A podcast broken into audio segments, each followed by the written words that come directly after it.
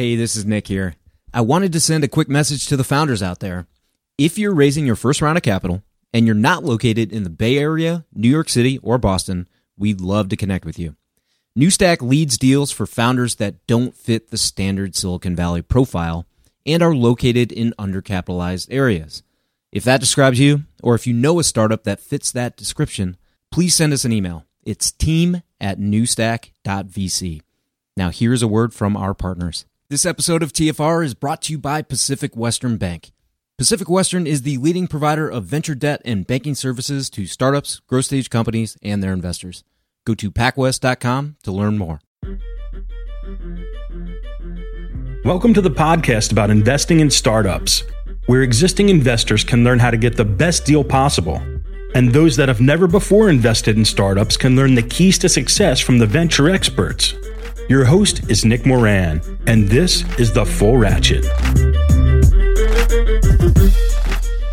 Welcome back to TFR for part two of the discussion with Stuart Larkins and Ezra Galston on emerging startup ecosystems. In this part of the interview, we cover questions including the guy's opinion on why the majority of high net worth accredited investors have never invested in venture, how Chicago Ventures has been so successful yielding follow on funding for their portcos, having been ranked the second seed fund in the country for follow on funding by CB Insights. I also get Stuart and Ezra's opinion on how the role of VCs will change in the coming decade as these different ecosystems evolve. They then provide some advice for entrepreneurs and investors that are working in these emerging ecosystems. And we'll wrap up with their final thoughts, my takeaways, and a tip of the week.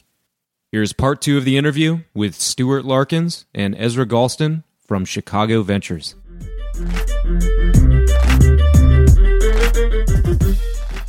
So, putting aside the institutional LPs for a second, in my own discussions with high net worth retail investors in the Midwest, I've often found that most have 0% of their portfolio allocated to venture. Why do you think that's the case? And what do you think can be done to encourage greater LP allocation to venture? That's a layup for Stuart. Yeah. So. Well, you know, I actually don't uh, necessarily agree with that. I mean, we touched on a little earlier the makeup of our fund. Our first fund was 100% individual um, investors. Uh, a lot of people scream and run away from that who are venture capitalists, but it's been very helpful for us. Uh, I think the reason we were able to get a lot of high net worth individuals to come into venture is because of some of the recent successes, right? You know, with uh, Grubhub, Cleversafe, Trunk Club, Fieldglass, all those. Um, some really high profile exits, people are saying, wow, you probably can make some money in venture so we focused on bringing in that uh, that investor type and have been successful. Um, the second fund uh, is a similar makeup um, as well. So I feel like maybe it's just Chicago. Most of our money did come from just Chicago. We have a few um, outside of the the region investors, but uh, I feel like they are getting a little bit into venture now. Certainly, I've seen that in the tech community and certain parts mm-hmm. of the financial community. But outside of those, uh, usually people look at me like like I'm crazy when I oh, mention yeah. venture. I've, I've, you know, I've had plenty. Of, probably I met with 200 people in the last year and a half, and you know, 100 of them did give me those blank stares and say, "Venture, what?" but there are, um, you know, it's it's. I think the ones where we really had the most success are going to entrepreneurs, folks who kind of, you know, are seeing recent successes in venture wanting to have part of this uh, be their their capital allocation. Another thing that's really attractive to these folks is they use use us kind of as their uh, deal flow, right? So we get a lot of our not as their deal flow. They use us to react to their deal flow. So a lot of our investors send us deals. We probably get uh, five a week from different investors, and you know our mo is they send us we take a look at it. If we like it, um, we'll get back to them. And a lot of times they co-invest with us on the deals too. So, and then uh, a lot of the more successful entrepreneurs also want to give back. And you know, it's really as as you know, you do enough of your own angel investing. It's hard to manage that plus have a full time job. So they look at us as their extension of their um, investor and and give back into the community. Mm-hmm. While we're talking about the fund here, CB Insights listed Chicago Ventures as the second ranked seed fund in the country for rate of follow on funding. Why do you think you've been more successful in that regard than more established seed funds? I, I think it's a, a, little goes back to the ecosystem of the companies that we're investing in and what the businesses are trying to do. So we're you know, it could be good and bad that we're probably not making as many risky investments as you see from early stage funds in the valley. So a lot more of our companies have solid business models to start getting really good traction. So they're getting follow on investments, right?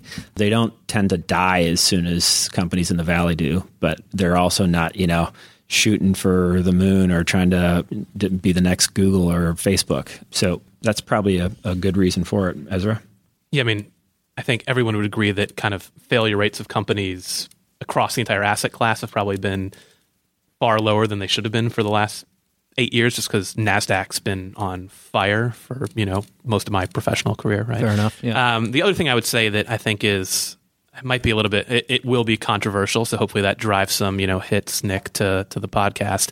Um, is that when you understand how ecosystems work, um, especially how deal flow works in larger ecosystems, not always, but it can be corrosive, um, meaning that there are kind of concentric circles of investors who like to work together or people who chat on a regular basis. And companies can, you know, if one person has a bad experience, that bad experience can in a in a community like San Francisco get to a large amount of people very, very quickly. Um, in Chicago, uh, uh, clearly there's an information flow, but I, I, just don't think that there's that same kind of I don't know reactionary flywheel to one element or another. I think that I think that businesses being built in the Midwest have more funding options, meaning you can you know at one point raise from a traditional institution and at another point raised from a high net worth individual and, and, nobody really bats an eye.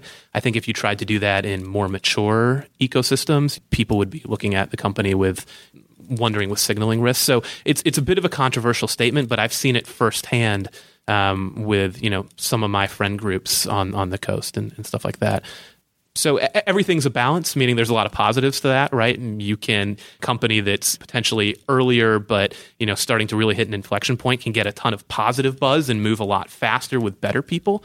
But you know, that's just kind of the reality. It, it tips both ways. I think we're in a good, unique spot here in the Midwest.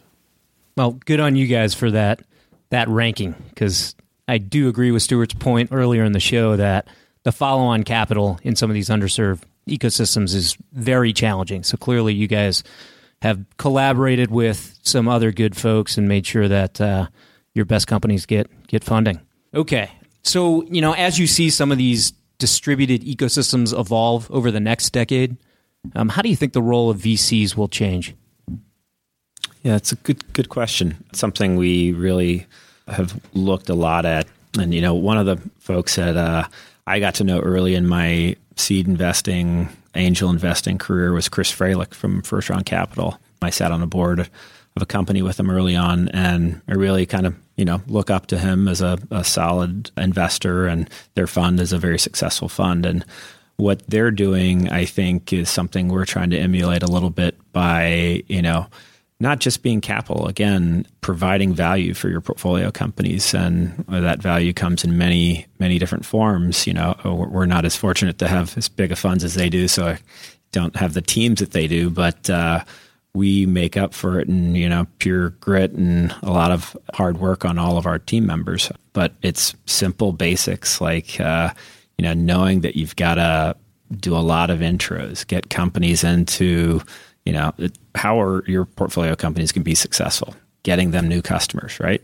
So we'll even get down there, help them build, you know, sales plans, sales pipelines. We'll make calls for them. We'll make introductions every way we can.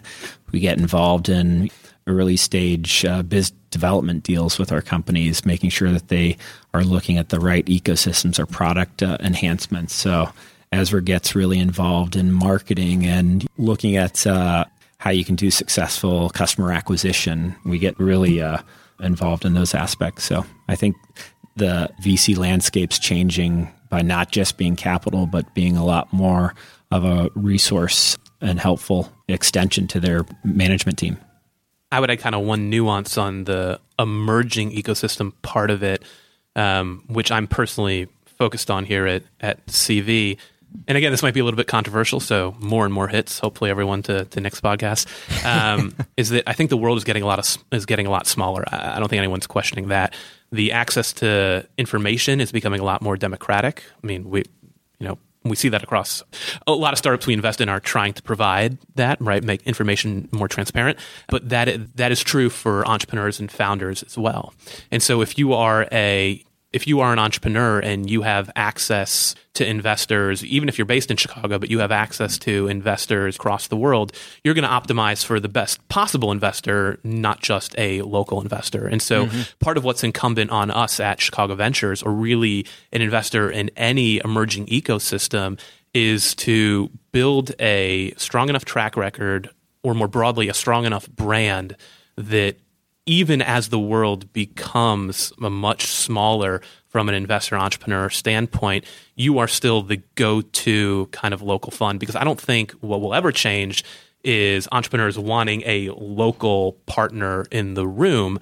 Um, I think, like Stuart said, you know, we show day in and day out how much value we add on a local basis, but you want to make sure that you stay relevant, right? Even as the world gets smaller and as the biggest brand name firms in the world are more closely connected to entrepreneurs in, in smaller ecosystems. So that's something that I think we're certainly focused on at CV. I hope we're doing a good job at building that, but our goal is to build a strong enough kind of reputation and track record that it doesn't matter who else is calling that you want to work with us as well. Mm-hmm. Being accessible. So half of our companies are within walking distance of our office, and we're there very often. As well as texting pretty frequently as well. Yeah. yeah just uh, with my own angel syndicate, I've noticed that my group of co investors are distributed around the country, which has its own fair share of positives and negatives, right? You know, when it comes to deal flow and collaboration and working with entrepreneurs. Okay. What advice do you have for entrepreneurs and or early stage investors working in these ecosystems? Find a mentor if you're an entrepreneur. You know, you need to, that's first and foremost, uh, somebody who's done it, and obviously a mentor that um, has domain expertise that uh, that you're trying to work on ourselves. So that's the most important thing. It's what I've done my entire career as an entrepreneur myself, and as a Chicago Ventures is my latest startup. Right, I've got many entrepreneurs that are very successful VCs that I rely on heavily for advice and and obviously mentorship. Yeah, I agree with that. I think one of the benefits of being in the Midwest is that we actually have a lot of Fortune 500 traditional businesses. It doesn't matter what industry you're trying to operate in, there are phenomenal businesses locally that have either innovated a decade ago or are very experienced there. And it is, uh, I think we're most impressed as investors when entrepreneurs have over executed in, in that regard on minimal resources, kind of gone out to domain experts, told their vision, told their story, and managed to really excite uh, a number of people who we would assume would, you know, traditionally be kind of bears on a certain market or would be suspicious of any innovation in the market. And that's, you know, I think that's something that's very doable here um, from, you know, a, a high level operator perspective. If we could address any topic related to startups or venture, what topic do you think should be addressed, and who would you like to hear speak about it? Hmm. Wow, that's a good question. I would like, um, gosh, uh, what's uh, I can't remember her name. The woman that's uh, been in the news lately, taking the company to the billion dollar level. Oh, Elizabeth Holmes. Yeah, sorry, Elizabeth. Uh, Elizabeth. She's back in the news this morning. Yeah, because, yeah. yeah, Theranos. Yeah, back in the news this morning because she's got uh, um, some the new Zika, the Zika test, new, product, yeah. new products, yeah. right? Yeah, product release. Right. Of- I'm like, if this actually works and she turns it around, that is the interview oh that gosh. I think oh my gosh everybody in the world would want to have, right? Yeah. Going from the ultimate highs to the ultimate lows, back to the ultimate highs, right? Assuming they get back up there. Assuming they get back up there, right? But yeah, I, I think the the great uh, kind of not disaster stories, but the one the things that don't go well are are what we don't highlight enough and learn more about. Um, we always talk to the people who had great successes, but you know, I think you need to listen to people more that have had failures. What startup investor has inspired and influenced you most, and why? For, me, um, I mentioned earlier Chris Fralic from First Round Capital. Um, had the pleasure of, you know, as a, an angel investor in a company that he led the round in, um, sitting on the board with with him, and uh, learned a lot. You know, this is uh, back in 2009, right when I was getting into my angel investing before I even started the fund. So, followed his career closely. Seth Levine from for, um, from Foundry Group is another um, guy that I uh, invested with early as again an angel investor and got to work with on a board of a company. And both those funds are are very um, successful, obviously, but well known. And the the founders, uh, the partners are are really kind of role models for kind of what I want to want to be as a venture capitalist as I grow up. I think we're all trying to grow up in the venture world. Actually, kind of on that idea, I mean, I'm, I'm proud to have gone through a, a, fellowship called the Kauffman Fellows, um, which is kind of a, a training ground or a, a, kind of a almost like a YPO for kind of up and coming VCs in, in the VC world.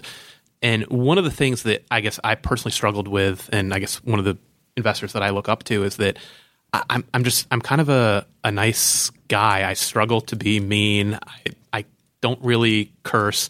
Um, Stuart's given me feedback to be more aggressive. You know, Jason Dubois is giving me feedback to more more aggressive, and and there, there's certainly a balance to be struck. But at the end of the day, I, you know, one of the people that I reach out to a lot of investors, and some of them have never even met me face to face. I just harass them so much by email that they start responding. But you know, one of them is is kind of David Hornik, who's the ultimate uh, nice guy and has managed to figure out how to use that to his advantage, even when there are people. He's certainly aggressive, but um, even when there are people who are, you know, far more, you know, alpha, whatever out there, right? And so I think that you need to be self aware about what your own strengths and weaknesses are. And at least in this industry, you need to, in my mind, be very aware of your weaknesses so that you don't allow them to be a pitfall, but then embrace your strengths, whatever they might be. I just, I, I don't know. I like being nice. I think it's important to give people, you know, real feedback when when it's when it's necessary. But for me, I, I, needed to go out and find mentors who were also nice, but had figured out how to use that just kind of that natural personality to their advantage rather than allow it to to hinder them. I just had Dave McClure on the program, and he was so calm and so soft spoken. and I said, Dave, what's going on here? And he said, You know, sometimes I'm fire and brimstone, but it's important to have a voice that's heard. And so I was, I thought it was funny that he kind of ratcheted a bit back when he was on the program. Yeah, I've actually had uh, so Dave mentored a few people through Kauffman Fellows, and I've gotten to spend a fair amount of time around him. And I, have he's you know in person is is not like Twitter, at least from what I've seen. Um, but you know, that's probably true of it's probably true of a lot of people. Was uh, Jonathan Triest in the Kauffman group with? Yeah, he's he's time? a he's a good friend of mine. He is uh, two years behind me, so I was class eighteen. He's class twenty. Is that right? Okay. Yeah. Very yeah, cool. there's a lot of great people in the program. So hilarious guy. Okay, and then to wrap up, guys, what's the best way for listeners to connect with each of you? Uh, I'm Ezra at ChicagoVentures.com. I'm probably better on Twitter than I am in email, but you know, whatever works. Yeah, he's he's the young one in the group, so um, you can handwrite me a letter and mail it to me. just, just, kidding. People do that though. Um, we get it. We do. We do. Does we do. Still exist? It, it does. Um, so I'm Stuart at ChicagoVentures.com. Um, you have to spell Stuart the right way, and I'll let you do the research on what the right way is. But I, I'm also on Twitter, just not as active uh, Ezra's teaching me how to how to use it more. My kids actually are teaching me how to use social media more. It's crazy what they are doing. His today. daughter has like a seven figure Snapchat score. She does. she does. it might be like that might be top kind of thousand in the country. Yeah, not, not sure whether I should be proud of that or not. well, guys, it was a huge pleasure having you on the program, Stuart. It's been great to connect with you and Ezra. I uh, look forward to many other productive offline conversations about the startups in the area. So, guys, absolutely keep doing what you've been doing with Chicago Ventures, and uh, thank you so much for doing it. Thank you. It's been thank a pleasure.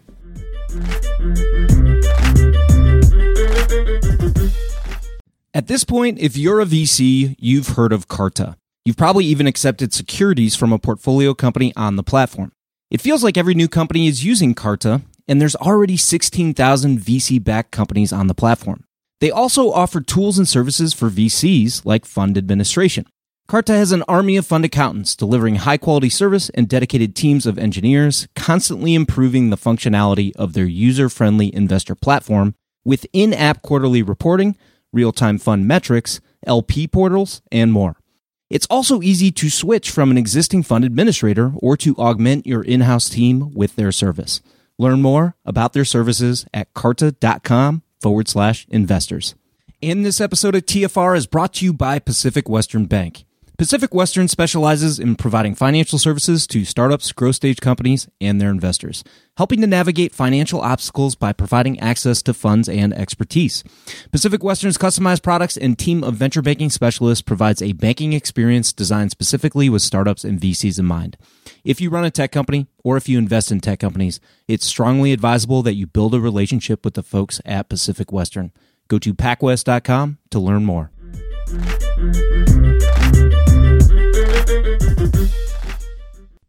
Great follow up to the discussion on underserved ecosystems in part two.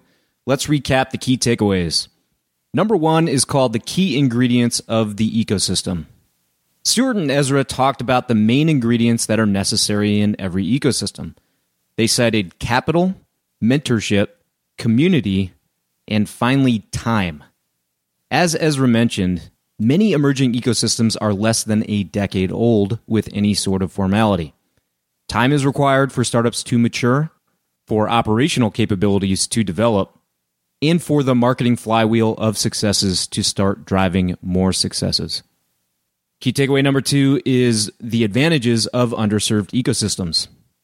Just because all these ecosystems are in the development phase doesn't mean they don't have advantages over larger ecosystems. The guys cited a few of those on the show today.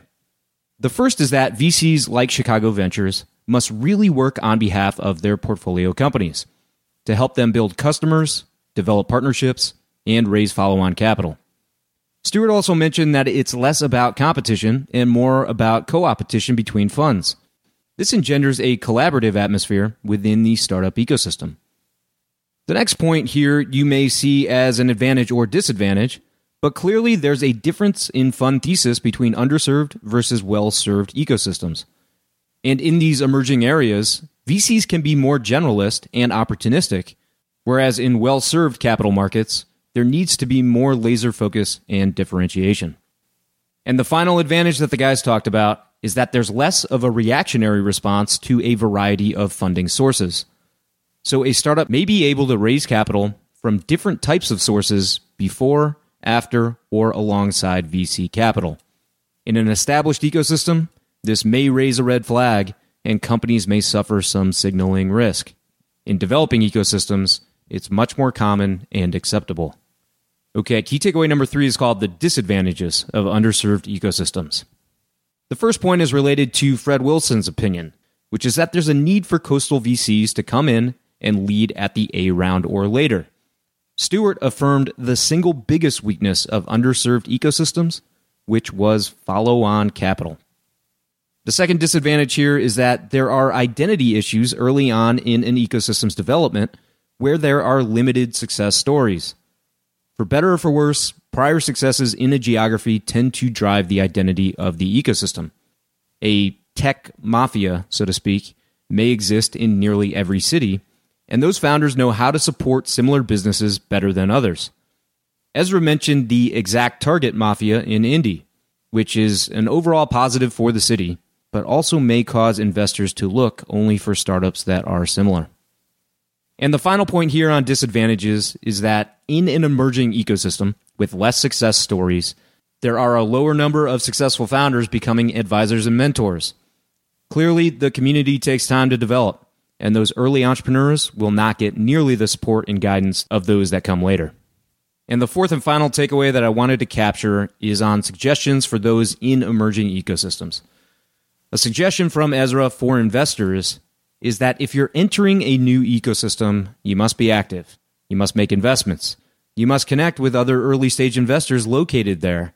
And last but not least, have a regular presence in the region. And finally, a suggestion from Stuart for entrepreneurs. He strongly urged early founders to find a mentor. especially one with domain expertise in the target market. Okay, let's wrap up with a tip of the week. This week's tip is called the Ecosystem Network Effect. We often talk about startups that are leveraging network effects. Some investors, like Union Square Ventures, have built some of the most successful firms with a network effect thesis. For those that are new to the concept, a simple way of thinking about network effects is that the value for all users of a product increases as more use the product. In the past, I've written about data as a network effect and how companies like Google and even Netflix are ever expanding their lead beyond competitors due to their superior data. And network effects are so prized because they create barriers to entry, making it difficult for competitors to enter. They also create barriers to exit, making it challenging for customers to leave. And they drive more value for all constituents as they grow. Both the company and its users extract more value and receive greater benefit as the number of users increase. And this all contributes to the creation of monopolistic, winner take all businesses. And during today's discussion, I couldn't help but think of network effects in the context of a startup ecosystem. Imagine for a second a large web. There are many nodes in this web that connect these points to each other. And let's pretend that each of these nodes represents a major stakeholder group in the startup ecosystem. For example, startups, VC firms, angels, incubators, service providers, etc. One of the key questions when discussing the network effect is at what point are there sufficient number of participants so that each added participant creates more value for all? This is the critical mass question. In an ecosystem's infancy, if there are only a handful of people thinking about startups, there's just not enough volume to justify the existence of key nodes. As I consider this visual, a few things become clear. The number and quality of nodes is critical. The number and quality of connections between those nodes is critical.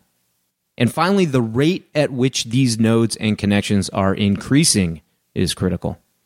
There are companies here in the Chicago ecosystem that are working on this specifically. Startups like Built in Chicago that are creating the online connectivity and hubs like 1871, connecting various nodes offline. But in this broad distributed network, what is the key value driver? What is the tip of the spear? While so much is required for a thriving, healthy ecosystem, I do not consider this a chicken or egg problem. Is it capital, governments, universities, mentors? From my standpoint, they're all important and they all play a role. But every great ecosystem starts with visionary founders building tremendous value. The startup is the keystone of the ecosystem. And as I consider this, the single most important question that comes to mind is if every new startup that's founded increases the value for all in the ecosystem, how do we encourage more exceptional startups to be created? If you're looking for a way to accelerate your own ecosystem, this may be a good place to start.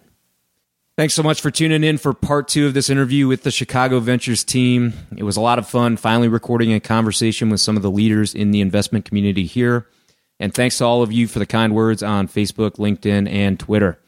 It's always great to hear the kind words about the show, and I always appreciate when folks tell their friends to check it out. Okay, that's it for today. Thank you for joining me. And until next time, remember to over prepare, choose carefully, and invest confidently. We'll see you again soon. Mm-hmm.